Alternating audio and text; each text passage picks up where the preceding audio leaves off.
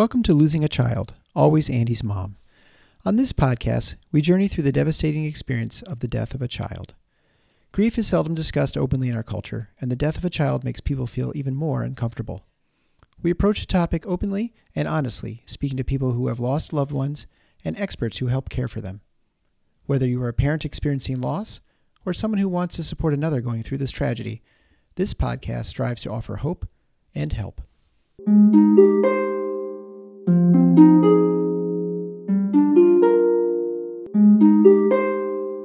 Welcome to episode one fifty-five of Losing a Child, Always Andy's Mom. I'm Marcy Larson, Andy's mom. Today's podcast is from the live stream that Gwen and I recorded just a few nights ago on YouTube and Facebook. Again, if you would like to listen to those live streams as they're recorded so you can ask questions, just be sure to watch on social media. These are usually about every six weeks or so. So if you pay attention, you will be able to listen to us live. Today's topic is men and grief.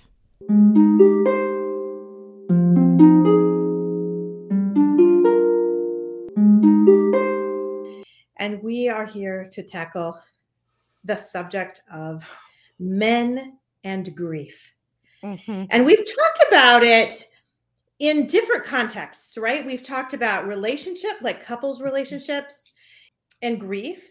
We've talked about grieving as a family. So husbands and mm-hmm. wives and their kids and things like that. But we haven't kind of teased out just men in general, because I do get a lot of questions on that, actually. Mm-hmm. You know, whether it's, I don't understand my husband, I don't understand my ex-husband, I don't understand, you know, my teenage son, all of those things I get from moms. And then from dads, I have found it interesting that sometimes they feel like, is my grief really normal? Because this doesn't seem like how it maybe should be. Right? Mm. And how they feel like grief should look like. It feels different to them, and they'll get worried that maybe I'm not doing it right. Yeah. Not that you can do grief right or wrong, right. Exactly. But, you know, I think they question that, right? Mm-hmm. Well, mm-hmm. I think when they're living with females, especially because we are so different, they can tend to maybe think that they're not doing it right. Right. Or maybe like- people will actually kind of give that idea. Mm-hmm. Right? Those women and their right. lives may give them the idea that you aren't doing this right. Yeah. I was just digging while you were talking, because I remember thinking about things that make men cry. If they had men rank them, what makes uh-huh. them cry? And then the other part is the top most fifteen important numbers to men, like their age or children's age, how much they earn each year, what it costs to be alive, how much they earn per hour, those kinds of things. Yes. It's just interesting, because no matter what you do, whether you rank, you know, emotional reasons to cry or numbers that are important to men, they are going to answer different than women. Yeah. Mm-hmm. You know, I mean, I, I can't tell you, I, I don't know that I've ever been to a wedding that I haven't had a tear. Right. And every time my husband looks at me and says, it's not a funeral. Like, why are you crying?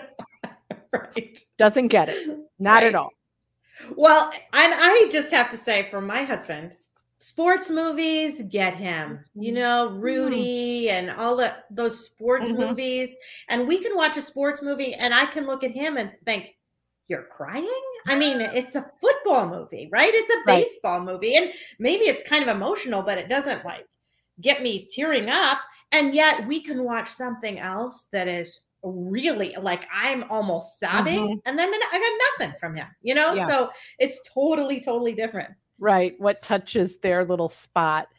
Well, one of my questions to start with that I was thinking for you, I know you're the one who normally asks the questions, but I was just curious and thinking of your listeners and people who have listened long-term, you have interviewed men.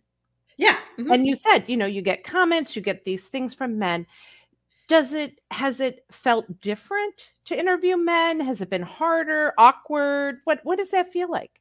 You know, it doesn't feel awkward at all. I love it when men want to be on the show. I mean, they're usually uh-huh. pretty excited to be on. It is funny because most of the men that I've had on are doing something, right? So that's oh. a difference. So most of the women, or not most, but many of the women I have on are just wanting to tell their child's story, mm. right? But a lot right. of the men I have on have maybe written a book, or they've started a podcast, or they're thinking about doing something. Mm-hmm. Not all of them at all, but I do think more of them. Maybe that has to do with how they process their grief a little bit, mm-hmm, that they're mm-hmm. a little bit more of a doer kind of person. Right. You know, I recently had one that, you know, has started a T V show. And so he, right. and now he was on with his wife, so they do it together. But again, he's like the producer sort of of the T V show. So it, it was something that he could do with mm-hmm. his grief, I think. Right. You know? Well, that's interesting that you say that, because what we know is like te- men tend to be very logical, and the steps of being logical say, I'm going to study about it. I'm going to do it. I'm going to check the boxes, and then I'll be done. There's like a progression through, and they have that. So in a sense, if checking the box means I'm going to do something with this and I want to mm-hmm. do that, I can see why that would be. I have a story I'll tell you in a little bit, but it will come back to that about the doing part. Mm-hmm. Mm-hmm. Yeah, that, that's just what I think back, because I'm thinking through all of these guests that I've had on, and I've had, you know, two mm-hmm. podcasters and two or three writers. Mm-hmm. And I mean, it's it does yeah. tend to be right. that they've done some sort of project or something. Right. Well, and that I've said this before on here, but intuitive grieving is more what women do, and instrumental grieving is more of a man's thing. And that has more steps. It has, you know, what can I do with this? And they like that. Tell me what yeah. to do. And, and, mm-hmm. and I think that depends a lot on personality too, because yes, I do. I mean, there are women who are instrumental as well. I, I mean, I'm sort of like that. I really mm-hmm. wanted What I called you. How soon after Andy died did I call you? Within like, days. Within days, mm-hmm. right? I got your mm-hmm. name from the funeral director, and I'm like in on the phone with you because I felt like I needed something to do. I'm kind mm-hmm. of a doer kind of person, and I felt like you just need to tell me to what to do, and I will do it, because I felt like at a loss mm-hmm. to not do something. Right, right. And I need to be look doing at you. Something. Look at well, you, now, you are yeah. doing that. But well, now I am, right? Yeah, but that didn't stop. You you started at the beginning, needed to be a doer. And even in your healing and starting this, you're still a doer.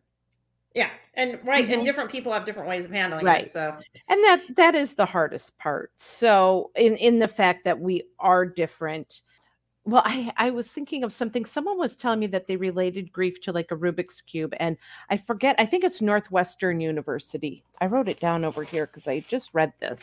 Um, yeah, Northwestern University, there's two engineers who with the Rubik's Cube can put it all back together in just twenty-six moves. They were relating grief to that. Like, you know, life might start out with all the sides matching and then grief. But what is the normal amount of moves to get back?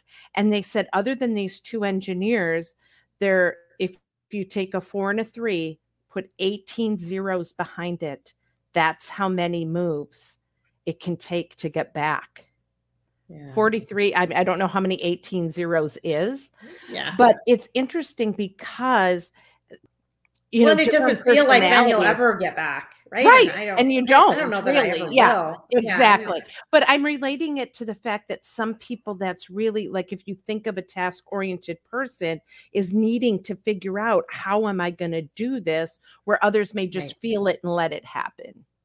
Right. Right. Yeah. But if you, uh, right. I like that. So you feel mm-hmm. like you're thinking about, this is a puzzle to solve. Right. Pieces to place together. Pieces, and if I right. do this, so just tell me, me what to do. Better. I'll go right. through these ten steps, and then, uh, then maybe I'll be okay again. Right. Feeling okay. Yeah. Well, mm-hmm. and you know, when things make us hurt, we tend to not want to go there. Right. And, and again, being a logical thinker for some people, if that hurts me, then I'm not going to think about it. So they maybe avoid their grief because they're avoiding the pain, but to them, it's a logical thing, because why would I want to do that? Right. And I think I get that a lot, right? That's one mm-hmm. thing that I think about from moms that write me that don't understand what's going on with their husbands. Mm. It's that, it's that they, they don't want to talk about it. They don't mm-hmm. want to do it. They don't want to go to a support group. They don't want to mm-hmm. do all of this kind of stuff. honestly, because it hurts and they would rather try to not feel it. I, right. I think. Oh, right? Yeah. Yes, that happens very frequently. And that leads me to, I was telling you that I went to a conference with the Compassionate Friends. Maybe some mm-hmm. of your listeners were there. They had their national conference at the beginning of August and in Houston, Texas. And I went to a lot of the workshops on men and grief because I'm doing a big seminar on it coming up. And so when you mentioned this, I'm like, okay, I got to start my studying. But, yeah, um, no, this is your, your prep. Right, right. So, so at the conference, I don't think what I'm going to share is private. That's what I'm trying to think about. Yeah, but I, so I got to think this through what I'm going to say, but this man was a presenter and he was talking right. about men and grief. And basically when you just said, I, the women are saying, I don't understand my husband. This is, this is what he said. Women beehive, men man cave. Oh, and, and if yeah. you think about that, we do, we all want to huddle together and we, you know, get in that, oh, we got to figure this out. And there's a lot of chatter and a lot of, and men just retreat and go into their cave. Right. Yeah. A couple of the other differences he talked about is that with women, their emotions are are more wide open, right? And the feelings, right. they feel their way through. So they're just oozing it out, where men tend to keep their cards closer to their chest. Like, I'm not going to show my game. And, and they're probably way more protective over who they let into that inner mm-hmm. trust circle, for sure. Well, I even think back this week, it's very interesting that, so Peter started school, he's a junior mm-hmm. in high school, and he started, and his first English project that he had to do was he was supposed to write a poem, and it was supposed to be about core memories that he had, and kind of mm-hmm. who he was, and taking into account these core memories. And so he was supposed to journal about a core memory and then write a poem about who he was as a person. Did not go well. I mean, we had the parent uh, orient open house the night before, and I went in and she said, this is what the project was. And I thought, ooh, I don't know how he will mm-hmm. do. But mm-hmm. overall, Peter doesn't talk to me much about his grief anymore. He's four mm-hmm. years out. We don't talk about it that much, to be honest. And I've had people ask, how's Peter? And I'm like, I think, okay, I don't know. Because mm-hmm. he doesn't mm-hmm. talk about it. But he, of course, was supposed to be journaling in English class, and he couldn't because he said every memory had Andy in it. And the biggest core memory was of the car accident. Mm-hmm. Mm-hmm. And he just couldn't go there and mm-hmm. do that. And so he emailed his teacher, I think from in the classroom, emailed his teacher, I can't do this, and a little bit. And then they talked about it afterwards, and they came up with a little bit of an alternative assignment that he's just supposed to talk about all recent memory and kind of a poem on something a little more recent, just because it, it just would have been too painful for him.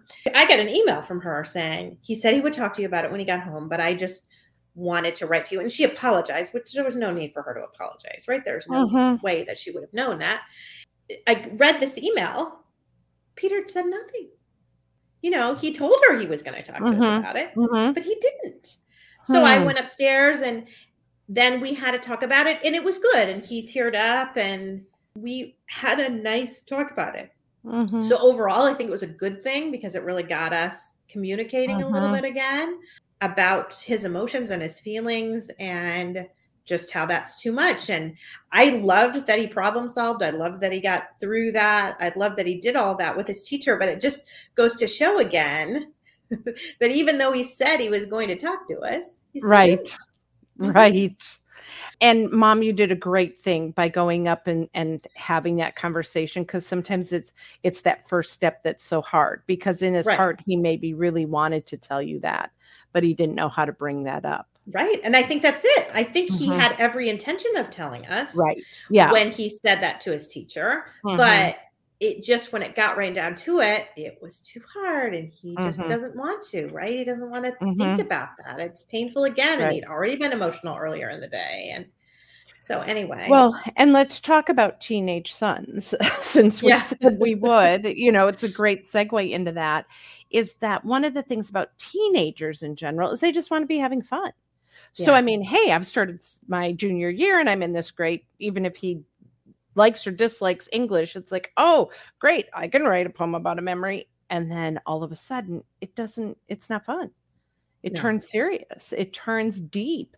And he, you know, teenagers don't want to go there. They want to stay on the no. surface and just the next fun thing and that sort of thing. So that is normal um, right. for that. Right. And, and he's probably looking around if he's got new students or new people, and he's probably saying, do I want to tell them my core memory? It's not, you know, right. And, and this it, was a thing too, when they finish this poem, they have to present it to the class, and they have to present it to the freshman class. And then the okay. freshmen have to present their poems to the junior class. Right. Like, so for that him, is not going to yeah. work, right? He's no, not, not going to, it's like something, maybe he could present it to his own class, because some of them mm-hmm. likely know that he had a brother right. who died, but he's not going to feel comfortable going out right. to the freshman class. Right. That, yeah. Right. And, and I was wondering, you know, how do you, how do you, yeah. And how do you translate a tragic car accident into a poem? To me, those, you know, no, I know. those don't line up. So, but he just felt like, you know, who made, what made him what he is today. And in many respects that yes. did, right. right. That Very changed him so. forever. Yes. And you know what? Someday he might write about it. It might, you know, just, it is part of his story. He but... hates writing. He's an engineer. Oh, he's not okay. going to write it. Right. He doesn't have to. Yeah. But that says a lot right there. One of the things I was going to share with you, thinking of teenage sons, is again, I have a friend who raised three boys, and her youngest is going to be twenty-one next week or so.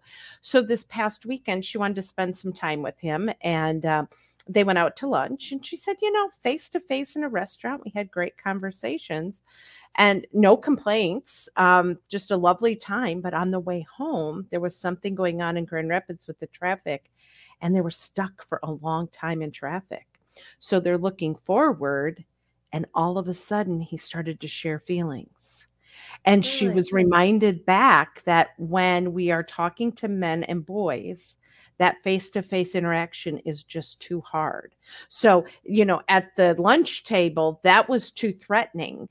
And he kind of shut down some of those things. But when they were in the car, both facing forward, then he could talk about some of those things that were a little more serious so, or heartfelt. So not even, not making eye contact is almost better. It is. You're, yes. With a boy, they say, and even with our husbands, that we're supposed to be doing an activity sometimes when we talk about stuff.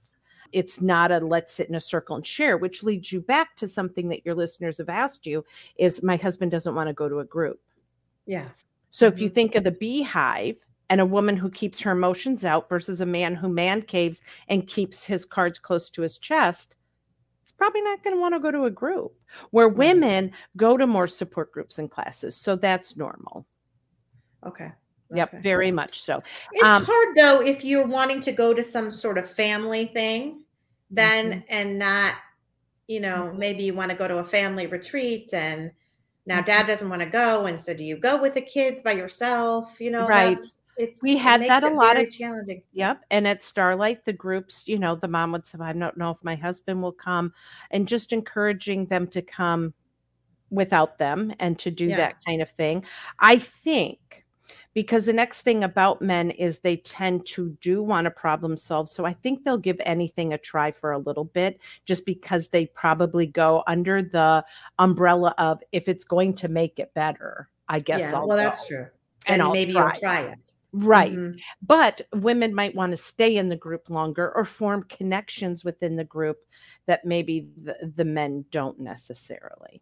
Well, and I think back to us going to Starlight, too. The first week, I didn't do great, to be honest. I was sitting there just like kind of in the back of my mind. I was just screaming, you don't belong here. You don't belong here. This, the, mm-hmm. you are not one of these people, right? I didn't mm-hmm. want to be mm-hmm. one of those people. And the kids didn't do awesome either. But mm-hmm. we left, and Eric felt better.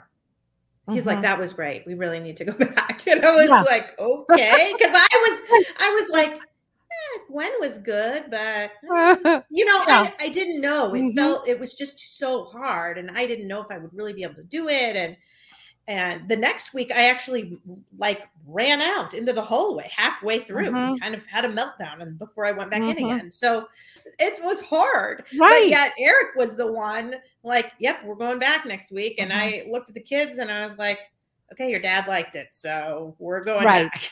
Well, the other thing is it probably gave him information on yeah. listening to others. And, oh, okay, he's probably gauging his family next to the information that he was getting. Again, problem solving it. But once yeah. Eric figured it all out, now you still have those emotional connections and you're still connected to the women, but I don't know that he's connected to any man there. Well, I, and you know what presume. was funny too with him is everybody, like the second week, you know, the second week at Starlight, everybody tells their story, yeah. their grief story. Mm-hmm.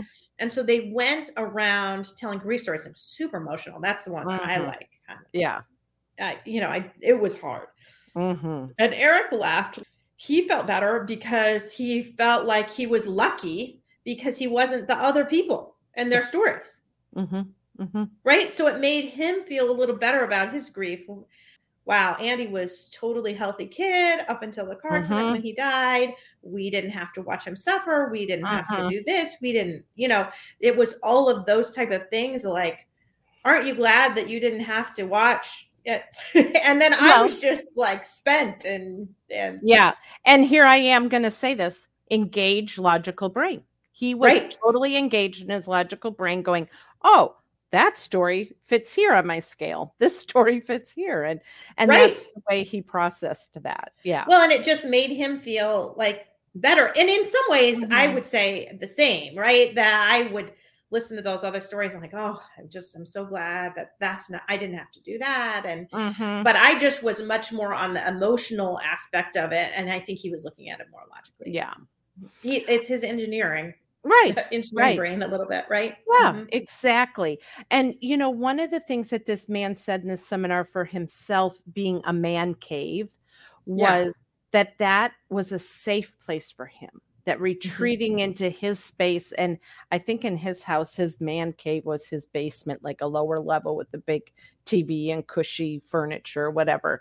Um, it can look different for other men. I mean, it can be a an mm-hmm. ice fishing shanty or a deer blind or, a, you know, who knows what it is. But he said that's where he felt he could hear, heal spiritually, heal physically, and heal emotionally. So his healing, he felt, happened in his private space. And not in solitude, not, right? Yeah. Mm-hmm. Which I think most women would probably say they don't feel like their grief does heal in solitude. Mine no. does not.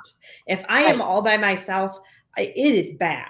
Right. Mm-hmm. I am in a bad mm-hmm. place if people leave me alone too much. I need right. someone to engage me because otherwise I will start to wallow and get deeper and deeper and deeper. Mm-hmm. And mm-hmm. so it's hard for me to, I think, understand that for some people, solitude actually will make them feel better. Right. Right. Yeah. It's mm-hmm. just in that. that processing. But he also used the word autopilot a lot. And his daughter died as a college student in a car accident. And he was away on business. He was also mm-hmm. going through a divorce. So we're going to talk about ex-husbands and where they fit because yeah. he wasn't sure where he fit in relationship to making decisions and with his wife and, you know, soon to be ex-wife. Yeah. And there was just so many complications. But he said that in making the arrangements to get home and trying to figure this all out, it was very much an autopilot kind of thing. So he was really functioning on the tasks and not the feeling. And he was just going mm-hmm. through, you know, where he could walk through an airport and just be on that, I got to get home. Where if a woman was out of town and found out a child died, I bet everyone on the airplane would hear her story. Wouldn't you think?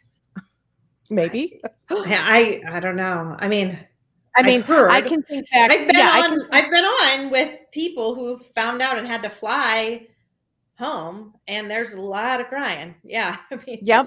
I, I can but, think of one woman who found out while she was away from home that her child had died, and she was in um a shopping center parking lot and trying to drive home and just pulled over her car and got out and just started sobbing in the parking lot of the shopping center. People were coming up and asking her what was wrong.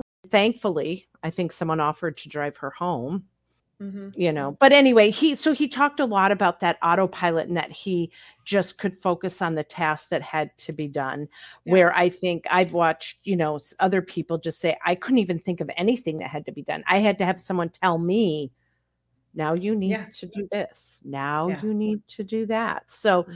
again, that's another way that maybe the operation's different.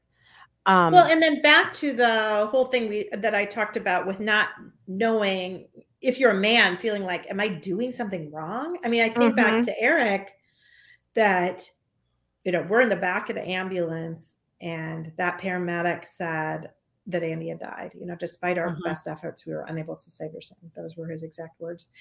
And I immediately started crying and Eric didn't. Mm-hmm.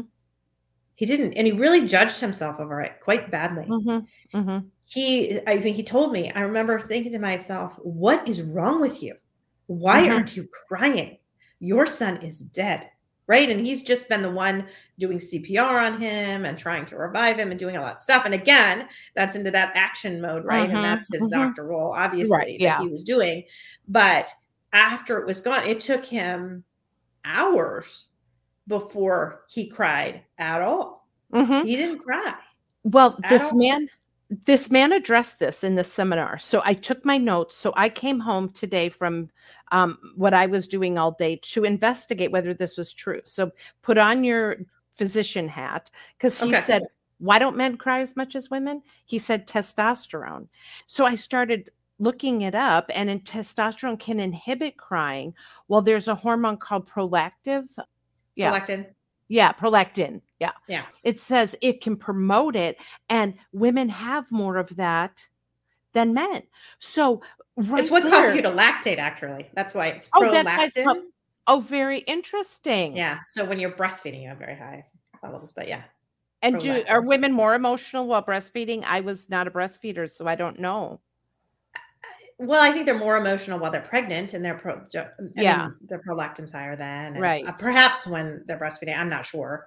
I don't know, okay. but but anyway, just to know what okay. the name of that hormone so, definitely. Yes, no. Mm-hmm. So he was saying, you know, we're made different on our hormones. So he said, if we have more testosterone, it actually gives a male a more cognitive approach, and it keeps you calmer. So then I looked up, does testosterone keep you calmer? And it said that men have half the reported anxiety disorders as women, and that could be the role of testosterone. I did not know that men have half of the reported anxiety disorders of women. And so I'm like, wow, are these things true? So I didn't have enough time this evening, but I'm going to research this a little bit more. But he just basically said that men produce thirty percent more than women of, mm-hmm. of testosterone. But then it's yep. interesting. Yep. He said it starts deteriorating and changing at age thirty for men. So, mm-hmm. you know, because I have watched, and I've often wondered, why are some of the older men I work with whose, you know, wives have died much more tearful than the men who I work with who are young, who may have a wife or a child die? So I wondered that. That is, that is interesting.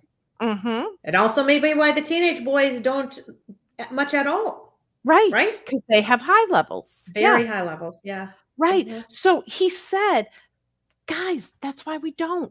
We're we're chemically made differently. So, you know, again, I'm listening to a lay person who's not a medical person give these things out. When you go to a conference, you write them down, and now it's my job to go in before I, you know. Well, I mean, it it does make some sense, certainly. Mm-hmm. Mm-hmm. Yeah. Especially um, when I think about as men age, they do tend to end up getting more emotional. And obviously their testosterone levels, levels drop off quite right. a bit too. So. Right. So here's what he said were four reasons to cry. He said it does detox your body. So he's mm-hmm. like trying to encourage the men who were in there about crying. And that is so true that it does detox us. And but it led me back to what you just said about Eric. And that moment, he he was calmer. Didn't yeah. mean that he wasn't going to cry about what happened. It's just at that moment, he had an ability to be calmer, mm-hmm. more calm than you were. So he just talked about the fact that it does detox your body. It improves your mood. And crying does do that. I mean, when you have that buildup where you need to have a good cry, yeah. you get kind of ornery. Yeah. Yeah. And then you do feel better. It's funny because you avoid it and avoid yeah. it and avoid it. I mean, a lot of people do. Mm-hmm. Like, don't, don't cry, don't cry, don't cry, don't cry. Right. A lot of times when you do, it's like, okay, I'm feeling a little better yeah. now. I just got it out. Right. Right. And then he talked about the fact that it does restore your emotions. And, and what, what we mean by that is actually it is healthier, because that myth is that if you ignore it or stay away from it, you actually feel better. And that's not true. So when, you know, we can cleanse ourselves and, and talk about our feelings and our hurts, it actually does restore more positive emotions. I think it can give your body a little bit of a reset. Right. Very much so. Mm-hmm. So if it's against their norm to cry, sometimes it might be helpful for a man who is sitting there going, wait, I, I don't think that's a good thing for me to do, that there yeah. are benefits to it mm-hmm. when, when they feel. And then he just talks about the fact that it does dull the pain. He also addressed then the roles and relationships, is that that's the other part, is that so many times when something happens in a family, we go into our, our role, you know, yeah. so this is what we do. And sadly enough, men have been trained and taught to be the sustainers. Yeah. Mm-hmm. That, you know, you keep the family together. You're supposed to protect them. This was the societal expectation sort of. Yes, yeah. exactly. Very much mm-hmm. so. So I think just to be aware of that and, and the differences. And, and again, I think for men, if they have, they don't have the, maybe the number of relationships that women have, but I've watched many men have some deep relationships with other men that they can trust and tell their stuff to. Mm-hmm. I think the other thing that happens in a relationship, um, a husband and wife relationship, is that many times that's the person you tell all your stuff to. Yeah. But when your wife's broken and hurting, then they feel like they've kind of lost her a little bit. Right. And I think you feel like you can't put more on. Right. Like, her. Oh, if I tell her my stuff. Yeah. Right. And I think you then they end up feeling this, like, I have to be that for her, but I can't let her have to be that for me. Mm-hmm. Right. Yeah. Right. Like, I can be the yeah. support for my wife, but gosh, she's mm-hmm. doing handling too much. We can't. Yeah. But we're stronger um, than you think we are. Right. We just showed you a little more, right? We are. Exactly. Well, I always go back to someone sharing with me, you know, in Proverbs thirty-one, where, you know, they describe a woman, it compares her to rubies, and rubies are the second strongest stone there is. So, I mean, right there, we're compared to strength, even though you might not look at a woman as maybe being as strong. We are strong. Mm-hmm. Mm-hmm. Mm-hmm. But I do want to go back to something that I was saying about this man's relationship, that he was the soon-to-be ex-husband. Yeah. And, you know, not living at home. I've also met people who are grieving a child that they had with their former spouse, and now yes. they're married to a new spouse. Yes. And that person's not grieving in the same way that they are. Yeah. That's got to be hard. Very much so. Mm-hmm. Very much so. Because, again, you know, um, that first wife, the mother of the child, may be the person who understands the most, but that's not a relationship that's maybe there anymore, you know, at that same right. level. So mm-hmm. I have heard that that's hard, because that's the other place, is they don't know where to go to grieve. Mm-hmm. Mm-hmm. Mm-hmm. Yeah. And everything I've read today and other days, it is one of the temptations for men to stuff it, but then there's also a temptation to use drugs or alcohol. And I'm not saying they have a greater chance, but they just maybe tend to look for other coping mechanisms instead of feeling that pain. So I think for any man listening, just to kind of watch for that. I don't ever quiz men like, you know, how much are you drinking? Or, but this is what I ask people. And I think as someone listening who might be concerned about a man in their life, is to think, has their relationship with alcohol changed since the death?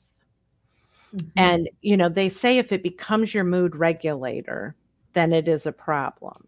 So if someone had two beers every night before their child died, and now they still have two beers every night, that's not a real change. Yeah. But if that does change and increase, then I do think we have to look at that and say, you know, what other ways can we?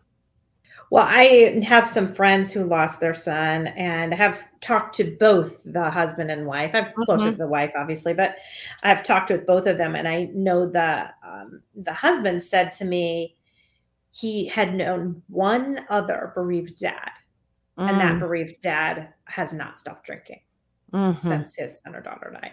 And yeah. so that's all he knew. He just mm-hmm. knew of one guy whose child mm-hmm. died, mm-hmm. and he won't stop drinking. Mm-hmm. So, I mean, that's pretty scary. It if is. You're that guy, that's yeah. your, that's your, what mm-hmm. you know. Right? right? The only person. And that's the coping mechanism, which obviously is a terrible coping mechanism, which mm-hmm. he doesn't want to do. And he's like, I'm, I'm sure he's trying to steer far, far away from that because he knows how horrible it was mm-hmm. for his friend. But, right. you know, and that's pretty scary. It is. And, the, you know, so besides the alcohol, the other thing to look into is a complete shutdown where they're not, you know, if, if they're going to their man cave and doing their work in private, that's fine. But if they're completely shutting down, we need to find a way that they can let that out. So here's a question then. How do you know the difference? With shutting down in the, the man cave, cave, man cave, how do you know oh. if they are shutting down completely or if they actually right. are doing some work? Yeah. I mean, I'm going to go with what my gut tells me. And if okay. I was in a situation like that, or if someone was asking me, I would ask the man, when you retreat, are yeah. you thinking about it? Are you doing, you know, your inner stuff? Is it just your way of getting it out? And mm-hmm. if they say yes, then you know. But if they yeah. shut you down and go, no, I, you know, I'm not going to talk about it. I'm not, you know, then okay. th- that's a shutdown when they can't even answer the questions. Like, you don't have to tell me what you do in that space, but does it make you feel better? Does it? Okay. So I'm married to an outdoorsman, which is, you know, a completely different breed altogether. Um, so one of the things that I do know in observing him for thirty-five years is he is better when he's in the woods or in a boat or, you know, and when he goes periods of time that he's not, I can tell he, he gets grumpy and ornery. And, but I don't ask him, what do you do in the woods? Like, I don't ask. Yeah. I can just tell that when he comes back, he's better. So that's mm-hmm. the other thing that a woman can observe is when they've come back. If you can see the mood change or that they've regulated things, then okay. hallelujah. I like that. Then, I like that. Then go to the woods. And there'd be times that I'd say to my husband, I, you haven't been in the woods in a while. I think you need to go. And you know, it's interesting because we're we're Christ followers, we go to church, but I think where my husband sees God more than in the address of our church mm-hmm. is in nature. Well, and I've talked to a lot of bereaved parents who feel like they feel their kids more in nature too. Yes, yes. Right? Mm-hmm. You feel closer so much to them. So. Yes, mm-hmm. so much so. Yeah. Well, I go back to thinking of that story that you've told on the podcast more than oh. once, the chopping wood story. Yes. Yeah. Right. Mm-hmm. So that's, that's a good one too. Why don't you, you can certainly share that right. again. Well, yeah. So um, from the last time you told this story. Yep. Male and female, um, husband and wife, child died. And they, the wife asked me to come to the house, said, you know, my husband, he's just not talking. He's not, you know, he's just, she thought, completely shut down. And, um, but anyway, so I get to the house and she said, see, he's not even going to come in for our visit. He's staying outside. And I said, okay. So as we were walking to where we were going to be seated, there was a big sliding glass door and I looked out and he was chopping wood. And I said, wow, that is a huge pile of wood. And she said, that's all he's done since she died. And I said, wow, that's a lot of grief in your yard. And she didn't look at that physical yeah. him out there chopping as a grief response. So it might not look like sitting in the house crying with the grief person, but yeah. he's out there doing that. And once she could see that, and I think that's the other piece that, you know, women, we have to take our emotional brain out of it and put a little bit more of our logic and observe them and watch for ways that don't look like our ways. Like, oh, that's Yeah, how he's doing that. And we have to do the same thing in showing love, because to us, maybe we grew up thinking that a man sends you flowers all the time. And, right. and that's not the reality. But yet, uh, beautiful expressions of love. Like I I have an example that just comes to my mind is um, a woman whose husband, when she's gone at night, like she's out at a concert or gonna he's going to bed before her, he lays on her side to have it warm. So when she comes in, her side's warm. Oh, and it's like, that's love. But he doesn't, it wasn't flowers, right? So we have to look at the behavior and look at some of that. And I think that's where we have to take off that. It doesn't look like mine, therefore he's not doing it right. Yeah. That's a great example, though, of thinking about ways, things that they might be doing that you don't interpret as uh-huh. grief work, as uh-huh. grieving, and uh-huh. look at it in a different way. Mm-hmm. For sure. Again, they don't react, they process and step back, and they, they want to think about it. And I've met a lot of my friends who that bothers them in a fight because they want to fight it out. We're more explosive women. You know, we just, oh, and the man wants to step back and think about it. And can I get back to you on that and process it? And they're like, no, I want to talk this out right now. No. Yeah. Yeah. Okay. Mm-hmm. So like one that. of the other things that this man said that he did that I want to get to was he said ways that he worked through this were, and this is, we started with this, he said to do something for someone else. Like he needed. So what he said is he was very logical at the beginning. He did all the steps, and this is, you know, checking the boxes and what had to be done. Then he said he stayed in bed for ten days. After the funeral, after everything, he just stayed in bed for ten days. Now, I was going to ask him, were you crying at that time? Were you sleeping? What was it like for you? But I never got a chance to ask him. He just said he stayed in bed for ten days. But the ways that he realized that he needed to work through it is he needed to begin doing some things for others. So okay. he did that. He said another way he worked through it was with his faith and hammering mm-hmm. that out. And, you know, we've said on here, we can't neglect our soul. But then the next thing for him is he felt like he needed to do something for the community.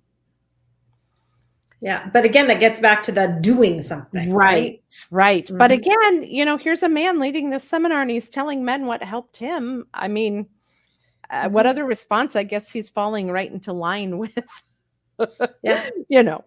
But then one of the other pieces for him in particular was that forgiveness, that he was angry at the driver. Sure.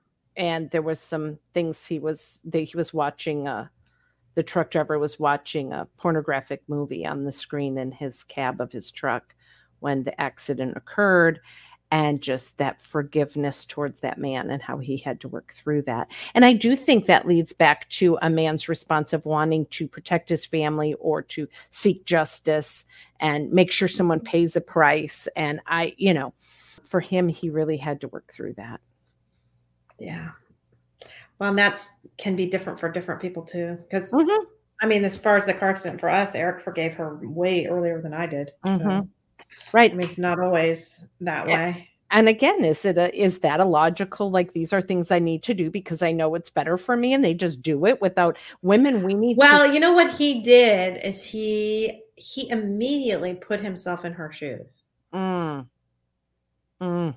Because, you know, she hit us, her fourteen year old son was in the front seat. He witnessed this, mm-hmm. you know, he witnessed his mom rear-ending this family mm-hmm. and killing yeah. somebody.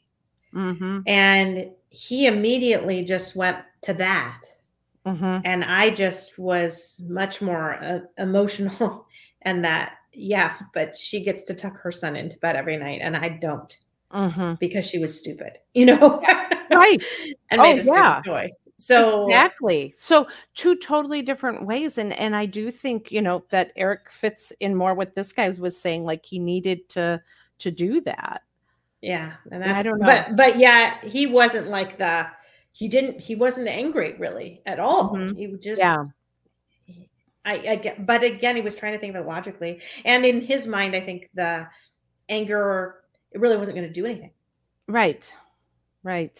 So there was no but, but see, way for the anger to cause some sort of improvement in the situation, mm-hmm. then there was no point having it. Right. But how many times did you go when you come home and you tell your husband something, a little bit of drama or a story, and they look and they go, so what? None of our business. How does this affect our family? And you're like, aren't you enraged that she said that or did that? Can you see it? Like yeah. they're just so, they think differently. So he processed that and said, what good's the anger going to do? I'm going to put myself in her shoes and let go with it. And we're still sitting there going, but wait a minute, she changed yeah. my family forever. Yeah. Right. You know, so it, it's a difference, but I, I've said this when we talked about men before and families and all of that, that we don't want to end on, you know, or focus all the time on all the differences, because we, we have differences. That there's mm-hmm. no doubt about it. We're made differently. We are different.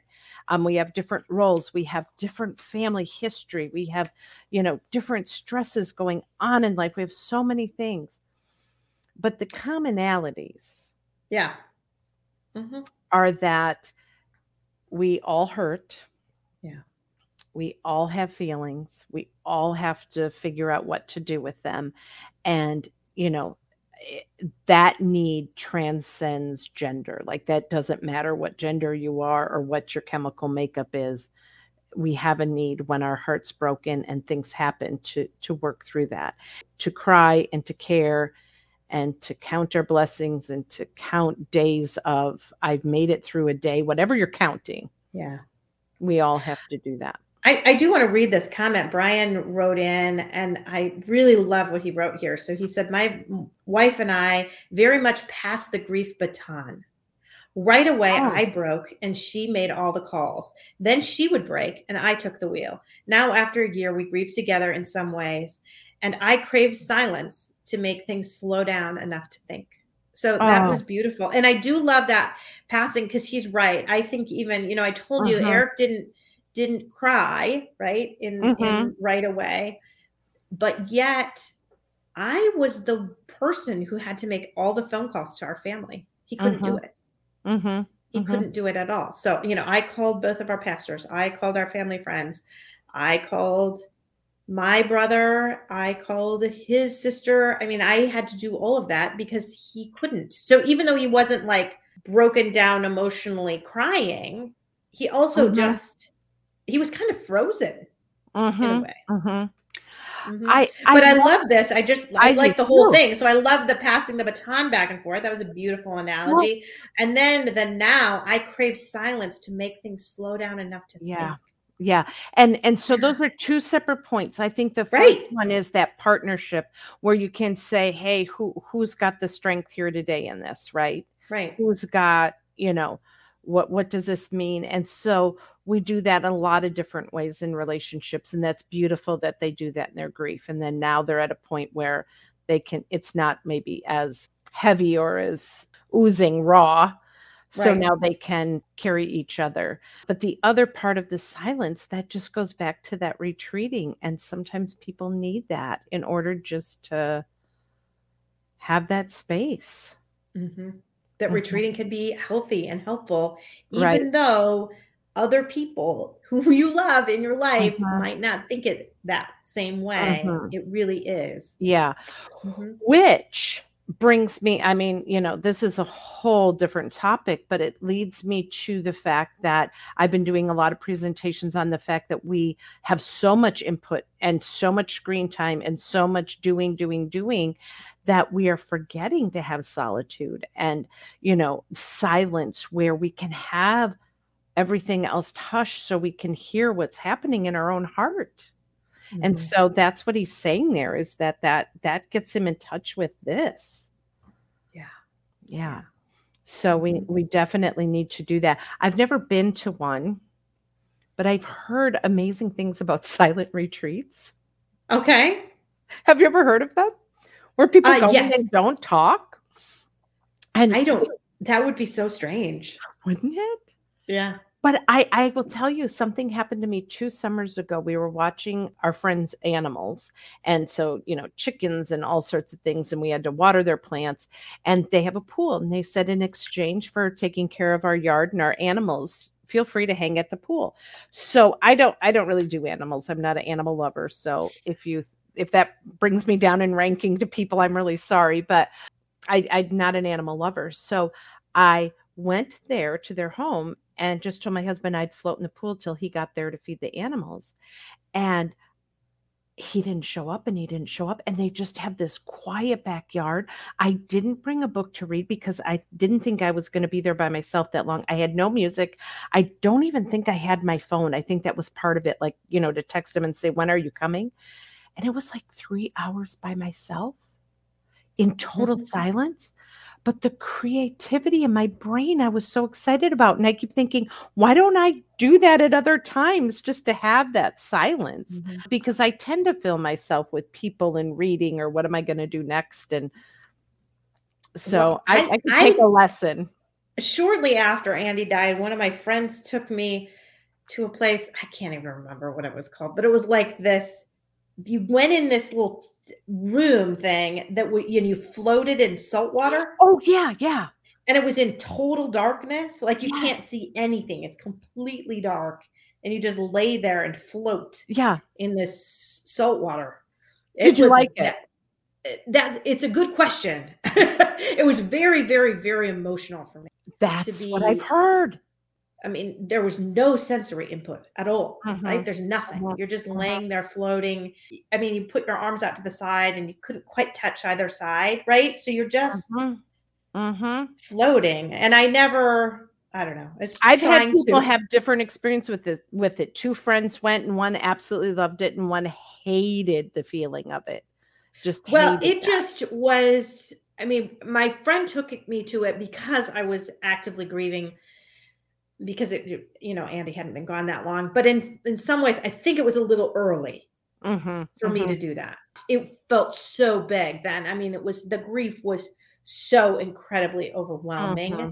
there. Mm-hmm. And I was at a point where I couldn't feel it all. Mm-hmm. It was just too hard to feel it all, you know, right yeah. away. You just can't feel no, it all. No, you can't. No. And it was, so it was just too much. It mm-hmm. would be interesting now, years later, what it might feel like now. Mm-hmm. I mean, I never went back because I right. think it just scared me. Right. Well, mm-hmm. I had a friend go to a yoga class and I, forgive me that I don't know what type of yoga it was, but someone invited her, but it was some emotion, like to evoke emotion. Mm-hmm. And she wasn't prepared and she really was uncomfortable with the whole thing. So I was thinking of that as you were talking, which led me to another point is I think women, we have to read cues from the men in our life, especially teenage boys that mom, it's too much. You know, yeah. we want to stay till it's all finished and wrapped up with a nice little bow and we feel perfect about it. And everyone's hung- hugging and singing Kumbaya, right? But they get to a point that it's too much. And so I think we have to take our clues from that. And I've watched it in support group where the women are just engaged in something and the men have already checked out. And I, I can tell the difference. And I, I've been a couple places where I've just said, men, if you need to leave, you can. We're going to just finish this up. And a couple of them get up and it's holding it for too long or too much of it. They just need to retreat. And so I've observed that. Well, and I did want to make one more point, maybe ask a question mm-hmm. about just friends that I've had whose teenage boys are not understanding their emotionality. So they mm-hmm. are getting frustrated with their mom over, they just want them to be mom. Yes. Yeah. And to be happy and to be more normal.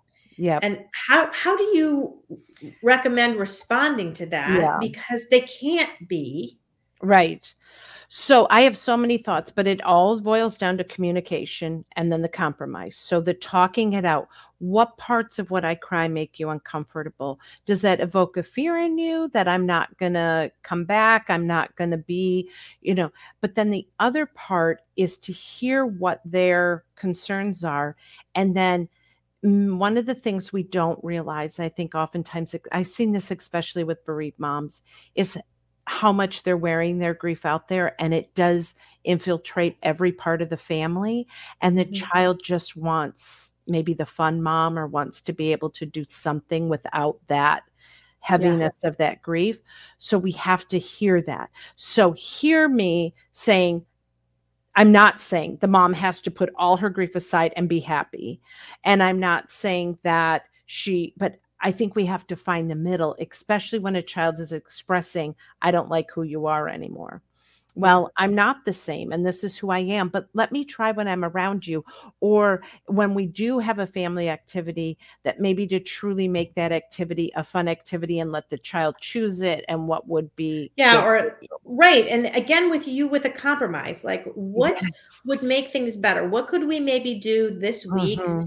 Have one yep. evening or something that we're going to do something. Yeah. And see if you can do that as a compromise. But then the other way, they got to give you a little something back. They too, do. Right. And they can't that, now be whine and complain the other six nights of the week because you really went out of right. your way to do something. Right. So that means exactly. you got to have more patience too the other yes. way. Yes. And I, you know, I read this thing recently or heard it that resolving arguments or resolving anger, resolving conflict comes down to, are you and I together? Committed mm-hmm. to keep talking about this until we find a solution. I realize that that's what I do with families, is that we need to keep talking about it, whether it's the holidays coming up, whether it's what to do with the pictures on the wall, or, mm-hmm. you know, I've shared this story before in, in my grief things, but about the food with that young yeah. boy who was mad at his mom because she was not cooking in her grief. Have I told this story on here before? Yeah, yeah. Okay. I love this story. Yeah. Though. But for them, it was, you know, he was so angry at mom, but it came down to the fact that he just wanted the meals back because the brother had lived for nine months in the hospital and they were with him all the time. So he was being fed by strangers. So when his brother actually died, what he wanted was his mom back. And she's thinking, are you crazy?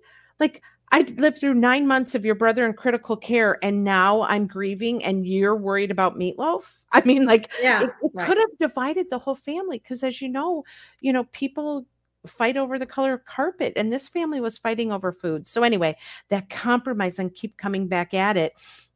And with that family, it was seven days in a week. Mom cooked one night, dad cooked another, the boy cooked one. They had sandwich night, pizza night, go out to dinner night, and leftover night. And so seven days of the week, the compromise, mom only had to cook once. Yeah. And that's that's the beautiful thing about that. So I think thinking about having those conversations yes. with your teenager or, or whatever right. about what this is yeah. what I can give to you. No, right. What can you give back? What can we do together? Right. And, and, and that was a beautiful us, compromise. Those are those of us who are moms, if we're if you're a wife currently at the same time, I think you can look at in your marriage how you've had to compromise. We have to do that with our kids sometimes too. And we do, like, okay, sometimes this is what I ask my kids. How many questions can I ask about the event? You know, and, and some nights, you know, they're like, oh, ask away. And other nights, I mean, and, and I have one child who limitless, I can ask anything I want. Another child said, you get two questions. You get two, make them good. Cause that's all the information I'm giving you. So, you know, it's work. It's trying to figure out how to do that. And I think it's the same thing with the males in our life, yeah. like whether they're grieving or they're just, yeah. Well, thank you so much. Thank I think you. We're running out of time, but I really appreciate our conversation. And again, for all of you uh, listening to the podcast, if you have a topic that you would like Gwen and I to cover, let us know. Yeah. Our next one of these will be in October. I think I already mm-hmm. planned the date. Now yep. mid-October, I think. And yep. then um, after that, we'll do one right around Thanksgiving. Well, and can I say something else besides the topic? Mm-hmm. I think if there are people listening who ha- who we learn from is these people who have out there living this. So when they listen to it, to write into you or email you with some of their ideas, and then maybe we can share them in a future mm-hmm. broadcast, because they're the ones out there hammering this out day in and day out, living it.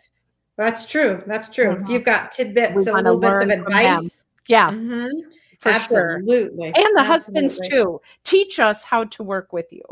Yes. For yeah. Sure. And I think that's the other piece, is just saying how, what can I do for you? And this is what I need. And yep. yeah. And it's hard to say what you need, but it is really important. It is. Yeah. So thank you again, okay. Gwen. Until Take next care. Time.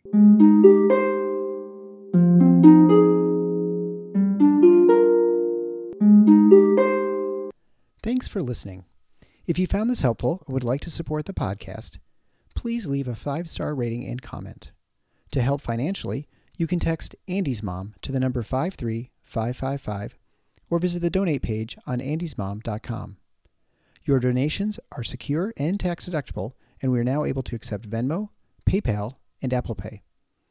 Always Andy's Mom is a registered five oh one c three organization and can receive donations through smile dot amazon dot com, Thrivent Financial, and Benevity, amongst others. Marcy loves hearing from listeners. Please feel free to reach out to her via email at marcy at andys mom dot com. Also, be sure to sign up for the email list to receive weekly updates as well as pictures of all of Marcy's guests and their children. Together, let's work to inspire hope, one day at a time.